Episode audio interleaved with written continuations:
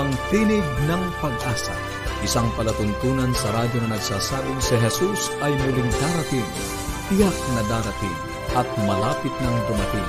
Kaya kaibigan, kumandatan siya sa lubungin.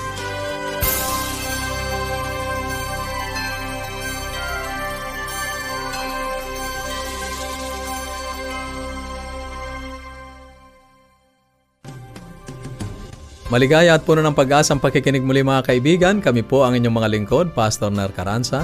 At Melo Ana Demong. Nag-aanyaya na samahan niyo kaming muli sa 30 minutong talakayan tungkol sa ating kalusugan, pagpapanatiling matatag ng ating sambahayan, at higit sa lahat sa pagtuklas ng pag-asang nagmumula sa salita ng ating Panginoong Diyos. Muli, nating binabate ang ating mga tagapakinig, lalong-lalo na po si Grilando Lyron mula pa ito sa Buwak, Marinduque. Melo. Hello po, maraming salamat po sa inyong pagtutok. Nais po naming padalhan kayo ng mga aklat at mga aralin sa Biblia or kung ano man po ang gusto ninyong iparating sa amin, makipag-ugnayan lang po sa mga numero. Maaari kayong tumawag or i-text ang inyong kompletong pangalan at kompletong address. Sa Globe, 777 0917 1742 777 Acha Smart. 0968 8536 607 0968 8536 607 0968-8536-607. At tayo po ay masusubaybayan nyo rin on Facebook.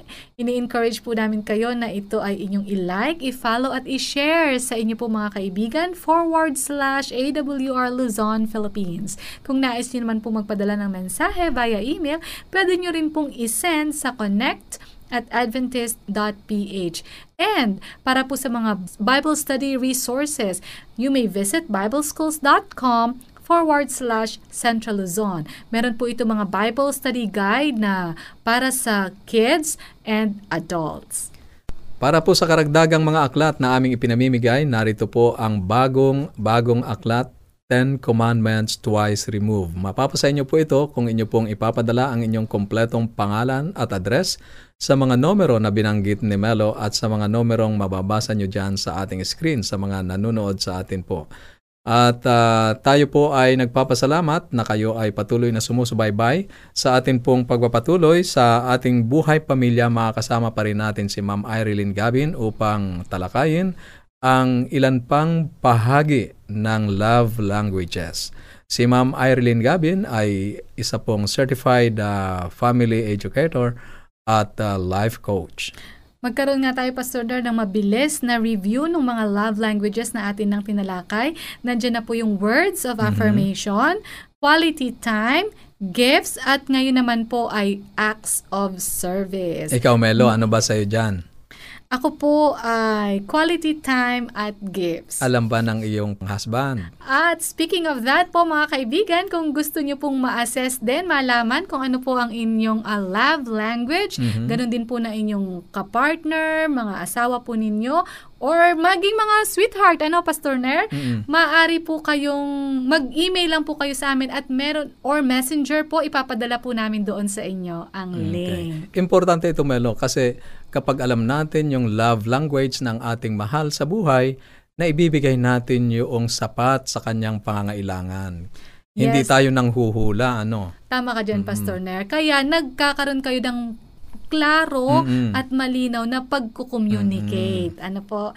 Sa pag-aaral naman ng salita ng Diyos ay ipagpapatuloy natin ang series ng Apokalipsis ngayon at ang pag-uusapan po natin ay yung tatlong susi sa pag-unawa sa sulat ni Pablo. Kahapon tinalakay natin yung nakakalito. Ngayon po ay kung paano natin ito pauunawaan. Siyempre, pangungunahan pa rin tayo ni Pastor Caranza.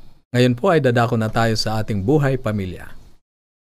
Tayo po ay nagpapatuloy sa atin pong pag-aaral tungkol sa serye ng uh, buhay pamilya at ito po ay nakatuon tayo ano po doon sa five love languages. Natapos na po natin yung words of affirmation, quality time, at saka yun pong gifts. Ano po yung giving of gifts.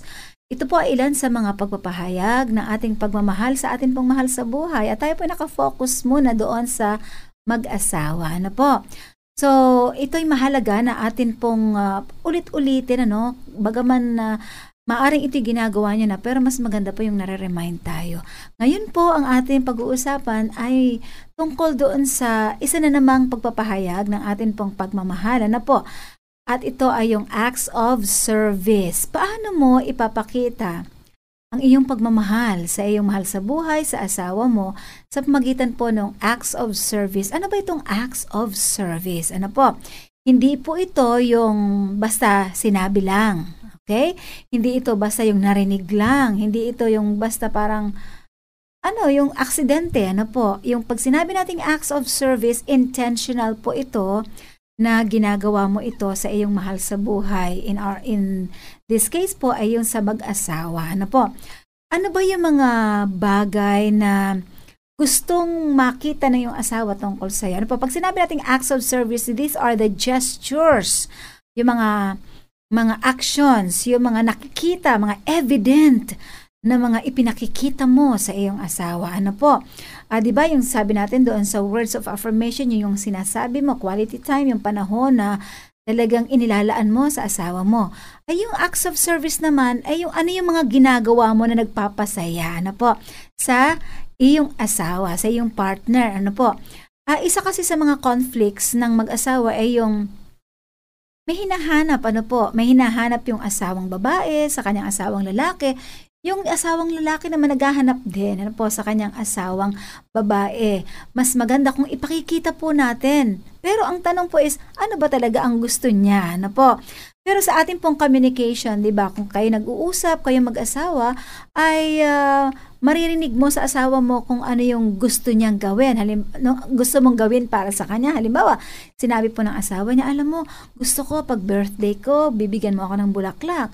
O kaya, gusto ko, everyday may nakikita, yung nakikita ko ikaw na tumutulong ka sa akin sa gawaing bahay. Mga ganun po na mga practical na mga example. Ang acts of service po, mga kaibigan, ano po, ay yung mga literal, ano? Literal na kinakikita ng asawa natin o ng ating partner po sa atin na atin pong like pag sinabi kasi acts of service paglilingkod, ano? Hindi lang yung pinaglilingkuran mo siya dahil obligasyon mo. Kasi pag inisip po nating obligasyon ko bilang asawa na siya aking pagsilbihan, ano po? Eh, ang tendency po kasi pwede pong mapagod tayo, pwedeng manawa tayo, ano po. Pero pag ito it is out of love, mahal mo ang asawa mo kaya ipinagluto mo siya. Kung halimbawa sa babaeng sa asawang babae, kaya tayo nagluluto dahil mahal natin ang asawa natin. Kaya tayo ay naglilinis ng bahay dahil mahal natin ang asawa. Kaya natin pinagpaplansya dahil mahal natin ang as- ating asawa. Yung paninilbi, yan po ang ibig sabihin ng acts of service pinagsisilbihan mo ang asawa mo dahil mahal mo siya. Minsan kasi sinasabi ng naririnig natin na mahal kita. Pero hindi natin hindi nakikita, 'di ba? Dapat makita yung pagmamahal na 'yon. 'Yun pang ibig sabihin noon. Pinagsisilbihan mo siya. Like yung halimbawa, bibilhan mo siya ng gusto niyang pagkain, tutulungan mo siya sa gawaing bahay. Not necessarily ikaw talaga yung maglalaba, pwedeng ikaw ay taga-igib ng tubig, kumbaga dun sa mga probinsya na iniigib yung tubig, yung mga ganun ano. O kaya naman ay sa halip na yung asawa mo yung gagawa nito dahil marami siyang gawain, ikaw na yung magluluto. Parang ganun ano. O kaya dadalhan mo siya ng pagkain sa, sa kabisihan niya. Yung mga ganun. Mga practical na example po na ating ginagawa sa asawa natin ito ay pagpapahayag na mahal natin ang ating asawa. Uulitin ko po, ang ibig sabihin ng acts of service ay pinagsisilbihan po natin. Ano? Yung ating asawa na bukal sa puso natin, hindi tayo pinilit, hindi tayo pinwersa o kaya parang obligasyon natin. No, no, no. Ang ibig sabihin po natin, out of our love, bahagi ng atin pong, yung sa kaibuturan talaga ng pagmamahal natin po sa asawa natin ay Ibinibigay natin yon ng may pagngiti, ng masaya po tayo. At alam niyo po ba kapag tayo ay nagsilbi sa asawa natin, hindi lang naman po yung asawa natin, yung ating ano po, yung yung naging masaya. Mismo tayo na nagbigay, ano po, ay masaya din po tayo. At huli na lang, ang ibig sabihin din po ng acts of service ay yung hindi yung gusto natin ang ibibigay natin. Okay? Kung hindi kung ano yung gusto ng asawa natin, yun ang ating ibibigay. Okay? Halimbawa, bibili tayong damit. Ang kulay ay blue. Okay, ibibigay natin yung sa asawa natin kasi gusto natin ay gusto natin yung kulay na blue. Pero ang gusto naman ng asawa natin ay halimbawa green. 'di ba? Mas maganda kung ang ibibigay natin ay kulay green kasi alam nating ma-appreciate talaga 'yon ng asawa natin. Ano po? So ito ay ilan mga bagay na paalala po sa atin sapagkat marami pong mga couples ang nakakalimot ng love language na ito. Ang sabi ni Dr. Ch- Garrick Chapman, ang love language na acts of service ay isang napakalaking bagay na magagawa po natin sa ating partner, sa ating asawa upang mapanatili ang ating magandang relasyon. Naway ito po ang ating laging gawin. Maraming salamat. Maraming salamat po uli, Ma'am Irene. Mga kaibigan, nakita po natin na merong mga tao na ang na-appreciate nila yung ginagawa natin sila Mm. ng isang service. Maaring ipaglinis mo ng bahay, Pastor Nair, Mm. ipagluto, ano pa ba? Ah, yung simpleng pagsalubong, pag namalingke yung iyong mahal sa Ayun. buhay, no? bibit-bitin mo yung kanyang ipinamili, ayun ay acts of service. Ayan. So sa mga ganito po ang mga taong na-appreciate nila yung acts of service, ito na po yung panahon para ipakita natin sa kanila. Show them that we love through acts of service. Sa mga nais pong makatanggap ng mga aklat at mga aralin sa Biblia na amin pong ipinamimigay, makapag-ugnayan lang po kayo sa amin. Maaari po kayong tumawag or i-text ang inyo pong kompletong pangalan at kompletong address. Doon naman po sa gustong makareceive ng link para po ma- makuha nila yung test ng love language, pwede rin po kayong mag-send ng, sa email or sa messenger para doon po namin isend ang link. So ito po yung mga numero Sa Globe, 0917-1742-777. 0917-1742-777. At sa Smart, 0968-8536-607. 0968-8536-607. At ang atin pong Facebook page, pwede po kayo dito magpadala ng mensahe. Paki-like po at i-share sa inyo pong mga kaibigan forward slash AWR Luzon, Philippines. Ang atin din pong email address, connect at adventist.ph. At para po sa mga karagdagang Bible study resources na maaari nyo na pong i-access, you may visit bibleschools.com forward slash Central Luzon. May mga study guide po ito na for kids at merong ding for adults. Ngayon po ay dadako na tayo sa pag-aaral ng banal na kasulatan at ah, pag-uusapan po natin yung tatlong susi sa pag-unawa sa sulat ni Pablo. Pastor Nair? Maraming salamat Melo at nagpapatuloy nga po tayo sa ating pag-aaral sa paksang ang punteriya ng atake ng Antikristo sa ikalimang bahagi ang tatlong susi sa pag-unawa sa sulat ni Apostol Pablo. Noong nakaraan ay binanggit natin na pag-aaralan natin ang tatlong talatang nagtataglay ng mahirap maunawa ang mga bagay na isinulat ni Pablo. Iyon ang ating pagtutuunan ng atensyon ngayon sapagkat ang tatlong mga talatang ito ay magbibigay sa atin ng tatlong prinsipyo o susi sa pag-aaral ng Biblia na mahalagang gamit sa pag-unawa sa mga mahihirap na pangungusap ni Pablo. At kung maingat mong susundan, magagamit mo ang mga susing ito sa ilan sa pinakamahirap na ideya na isinulat ni Pablo na nagdala sa mga kalituhan ng ilang mga nag-aaral ng Biblia. Ang unang prinsipyo ay hindi nagbabago. Mhm. Kapag inunawa natin ang mga salita ni Pablo sa paraan kung paano itinuturo ng iba na parang salungat kay Jesus at sa iba pang mga apostol o kahit na sa sariling itinuturo ni Pablo sa ibang bahagi ng kanyang sinulat, binabaluktot natin ang kanyang turo sa ikasisira din natin. Halimbawa, sinabi ni Pablo sa Roma, Kabanatang 3, talatang 28 ang ganito melo.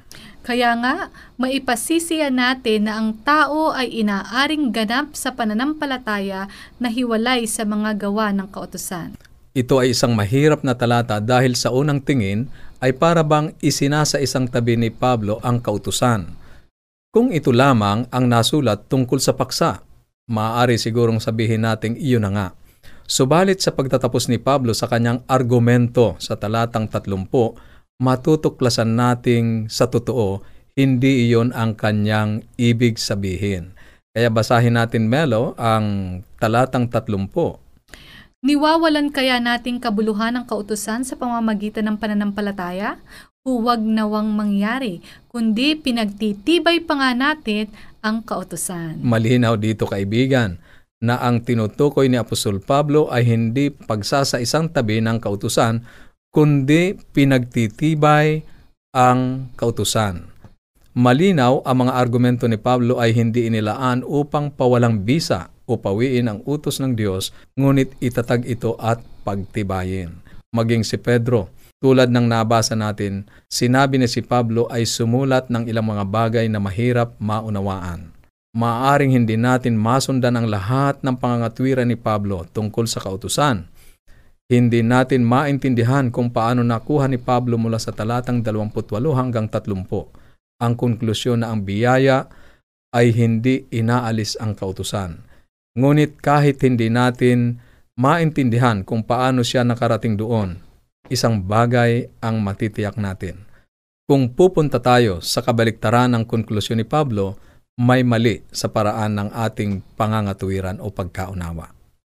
Nang si Pablo ay matapos ang lahat ng kanyang mahihirap na pangangatuwiran, dumating siya sa pagtatapos o konklusyon ang kautusan ay itinatag dahil sa pananampalataya.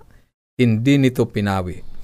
Kung sinusunod ko ang pangangatuwiran ni Pablo at napagpasyahan na ang utos ay inalis na, na maaari akong sumuway dito, ay mali ang aking naging pag-unawa kay Pablo. Kahit sino, ay madaling mauunawaan ang malinaw na konklusyon ni Pablo na ang utos ay dapat itaguyod. Nais kong pakinggan mo ang kwento ni Jack upang ipaliwanag ang konsepto ni Pablo. Mhm. Ilang taon ang nakalipas, Melo, sa pagpapasimula ng isang gabi-gabing pagpupulong ng Apokalipsis ngayon, si Jack at ang kanyang pamilya ay naglalakbay sakay ng kanilang sasakyan. Sila ay nasa isang highway nang biglang isang nakauniforming pulis ang lumabas mula sa mga puno na may hawak na radar gun. Sila ay hinabol at pinatabi. Ang sabi ng pulis, alam mo ba na ikaw ay tumatakbo ng lampas sa itinakda? Ang sabi ni Jack, no sir. Alam mo ba na ang bilis ng pagpapatakbo dito ay isang daang kilometro lamang kada oras? Hindi sir, ang sabi ni Jack. Kinuha ng pulis ang lisensya at ibinigay ni Jack. Inilabas ng pulis ang kanyang resibo at nagpasimulang magsulat. Ang limit ng takbo ay isang daang kilometro kada oras. Si Jack ay tumatakbo ng isang daan at dalawampung kilometro kada oras. Siya ay lumabag sa batas trapiko. Magbabayad siya ng multa o parusa. Iyon ang ibig sabihin ng nasa ilalim ng utos. Mhm. Ang pakiramdam ni Jack ay magkakasakit siya. Tinanong siya ng pulis, Saan ba ang punta niyo? Sinabi ni Jack na siya ay may pangangaral sa kabilang bayan. Tiningnan niya ang lisensya ni Jack at ang sabi ng pulis, ikaw ay isang pastor. Ang sabi ni Jack, upo. Ang pulis ay napangiti at itiniklop ang booklet ng kanyang resibo. At sinabi niya, sige pastor, hindi kita pagbabayarin ngayon. Ngunit sa susunod, mag-ingat po kayo, ang sabi ng pulis. Si Jack ay nasa ilalim ng kautusan, nahatulan upang bayaran ang multa o penalty, subalit sa kabutihang loob ng pulis ay hindi siya pinagbayad. Itiniklop ang ticket at si Jack ay malayang nakaalis. Siya ay nasa ilalim na ng biyaya. Iyon ang kahulugan ng nasa ilalim ng biyaya. Masarap ang pakiramdam ng nasa ilalim ng biyaya. Tama ba, Melo? Mhm. Ngunit hindi iyon nangangahulugan na pwede mo nang labagin o sirain ang kautusan. Sa kanilang pag-uwi, doon pa rin sila sa parehong daan dumaan kung saan siya ay nahuli. Ngayon, sapagkat siya ay nasa ilalim ng biyaya, maaari niyang tapakan ng pedal ng gasolina at patakbuhin ang sasakyan sa kahit na anong bilis. Tama ba yon, Melo? Mali. At alam ni Jack yun. Kaya sa halip na magpatakbo ng mabilis hanggang sa kaya ng sasakyan, alam niya na ang pinapayagan lamang ng batas ay isang daan kilometro kada oras. Sapagkat siya ay nahatulan sa ilalim ng kautusan, subalit siya ay pinatawad at malaya mula sa hatol ng kautusan at siya ngayon ay nasa ilalim ng biyaya at dahil doon, tiyak ni Jack na hindi niya bibiguin ang tagubili ng pulis na mag-ingat sa pagmamaneho at wag nang lalampas muli sa itinakdang bilis. Yon ang nasa ilalim ng biyaya. Hindi nilalabag ang kautusan. Tayong lahat ay nagkasala at nasa ilalim ng hatol ng kasalanan. Subalit pinalaya tayo ni Jesus mula sa hatol ng kasalanan at ngayon tayo ay nasa ilalim ng biyaya. Dahil ba doon ay malaya na tayo upang labagin ang utos? Mhm. Hindi kailanman. Siya ay namatay upang tayo ay iligtas mula sa hatol ng kasalanan. Hindi ko siya bibiguin. Ang kanyang utos ay aking isa sa puso. Ganyan pinagtitibay ng kanyang biyaya ang kautusan. Kaya ang unang prinsipyo upang unawain ang mga mahihirap na talatang isinulat ni Pablo ay kilalaning ang Biblia at si Pablo ay hindi nagbabago. Hindi sila maaaring magkasalungat o magtalo. Ang mga bagay na itinuro ng ibang manunulat sa Biblia ay makatutulong upang linawin ang katotohanan. Ang nakalilitong bahagi sa mga sinulat ni Pablo ay sumasang-ayon sa kanyang mga konklusyon. Kailangang tanggapin natin ang konklusyon ni Pablo kahit hindi natin maunawaan ang lahat ng kanyang katuwiran. Ang biyaya ay hindi pinawi ang kautusan, pinagtitibay nito ang kautusan. Ang pangalawang prinsipyo para sa pag-unawa sa mga mahirap na talata sa mga sulat ni Pablo ay ang pagkilala na may iba pang uri ng mga utos na tinukoy sa Biblia. Tingnan natin ang isa pang mas mahirap na talata sa Kolosas Kabanatang 2, talatang 14 at 16. na pinawi ang usapang nasusulat sa mga palatuntunan laban sa atin na hindi naaayon sa atin at ito'y kanyang inalis na ipinako sa krus. Sino man nga ay huwag humatol sa inyo tungkol sa pagkain o sa pag-inom o tungkol sa kapistahan o bagong buwan o araw ng Sabbath. Ngayon ay mas direkta ito, Melo. Ano? Parang sinabi niya na ang sampung utos ay nawala na at ipinako sa krus. Kung ang ating pagkaunawa ay ang lahat ng kautusan ay tumutukoy lamang sa sampung utos, kaya't hindi natin dapat hatulan ang sino man sa araw ng Sabath. Paano natin maiintindihan ang talatang ito at naaayon pa rin tayo sa katotohanan na inaasahan ni Jesus na ang mga Kristiyano sa bagong tipan ay ipangingili ng Sabath? Mhm. alalahanin na sinabi ni Pablo na hindi pinawi ng biyaya ang sampung utos. Kung hindi pinawi, may iba siyang tinutukoy dito. Ang una nating dapat pansinin dito ay hindi sinabi ng talata na ang sampung utos. Wala namang sampung utos na binanggit doon, Amelo. Mayroong sabat na binanggit. Sinasabi lamang dito na ang nasusulat na palatuntunan laban sa atin. Sa ibang salin ay ang sulat kamay ng mga ordenansa. Ayun. Yan, babalikan natin yan mamaya. Pangalawa ay huminto kaagad tayo sa pagbabasa.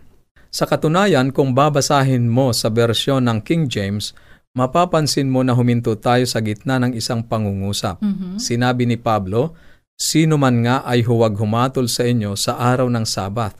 Yun ang problema, tinatapos kaagad natin doon dahil mayroon tayong ibang nasa isipan. Ngunit aling araw ng Sabath Yes. ang tinutukoy ni Pablo. Hindi niya sinabing lahat ng mga Sabat. Sa halip, ay sinabi niyang araw ng Sabat. Ang tinutukoy niya ay ang Sabat na isang anino ng mga bagay na magsisidating, ngunit ang katawan ay kay Kristo. Sa talatang labing pito na binasa ni Melo. Maliwanag po yan. Ang Sabat na tinutukoy niya ay Sabat na isang anino ng mga bagay na magsisidating. Ibig sabihin nito ay may iba pang uri ng Sabat, hindi lamang ang ikapitong araw ng Sabat. Ang iba ay anino na mga bagay na darating, ang iba ay hindi anino na mga bagay na darating.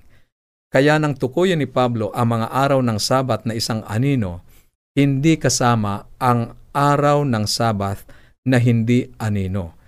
Hindi kasama ang ikapitong araw ng Sabat sapagkat hindi ito anino ng bagay na darating. Ang ikapitong araw na Sabat ay tanda ng paglalang. Kung ganon, ay ano ang araw ng Sabat na isang anino? Ano ang sinasabi dito ni Pablo? Ito ang ating tatalakayin sa susunod nating mga pag-aaral.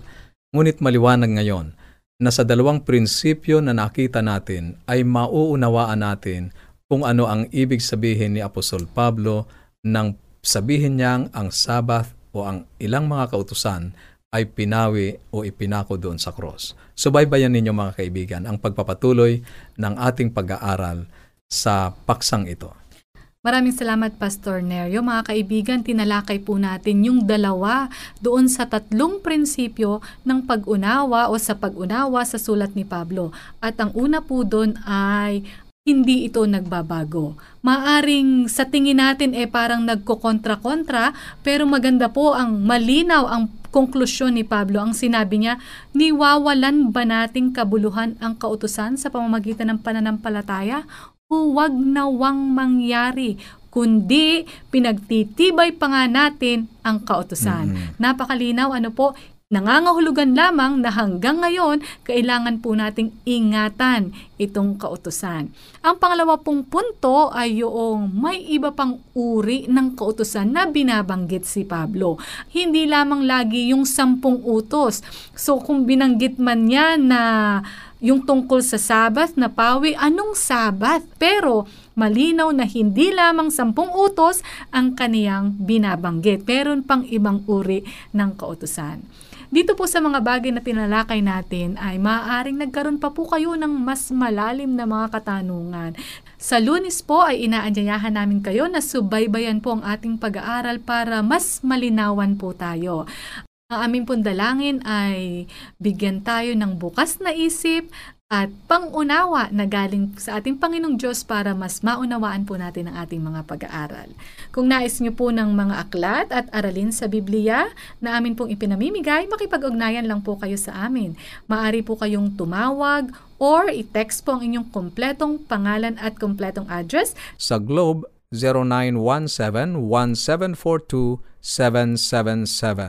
0917 1742 777. Acha Smart 0968 8536 607.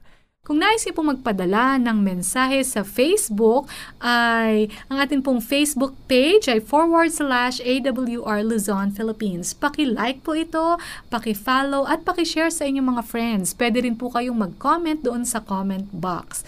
Kung gusto niyo naman po magpadala ng email, ang ating pong email address connect at adventist.ph. At para po sa mga karagdagang Bible study resources, maaari niyo pong i-visit ang bibleschools.com forward slash Central Luzon. Meron po itong mga Bible study guide for kids at meron ding for adult. Maraming salamat po muli sa inyong pagsubaybay at kayo po ay aming inaanyayahan bukas alas 6 hanggang alas 7 ng gabi ang Tinig ng Pag-asa. At sa atin pong pansamantalang paghihiwa-hiwalay, baunin natin ang salita ng ating Panginoong Diyos sa Apokalipsis Kabanatang 22, Talatang 20. Ang nagpapatuto sa mga bagay na ito ay nagsasabi, Oo, darating ako. Pagpalain po kayo ng ating Panginoong Diyos.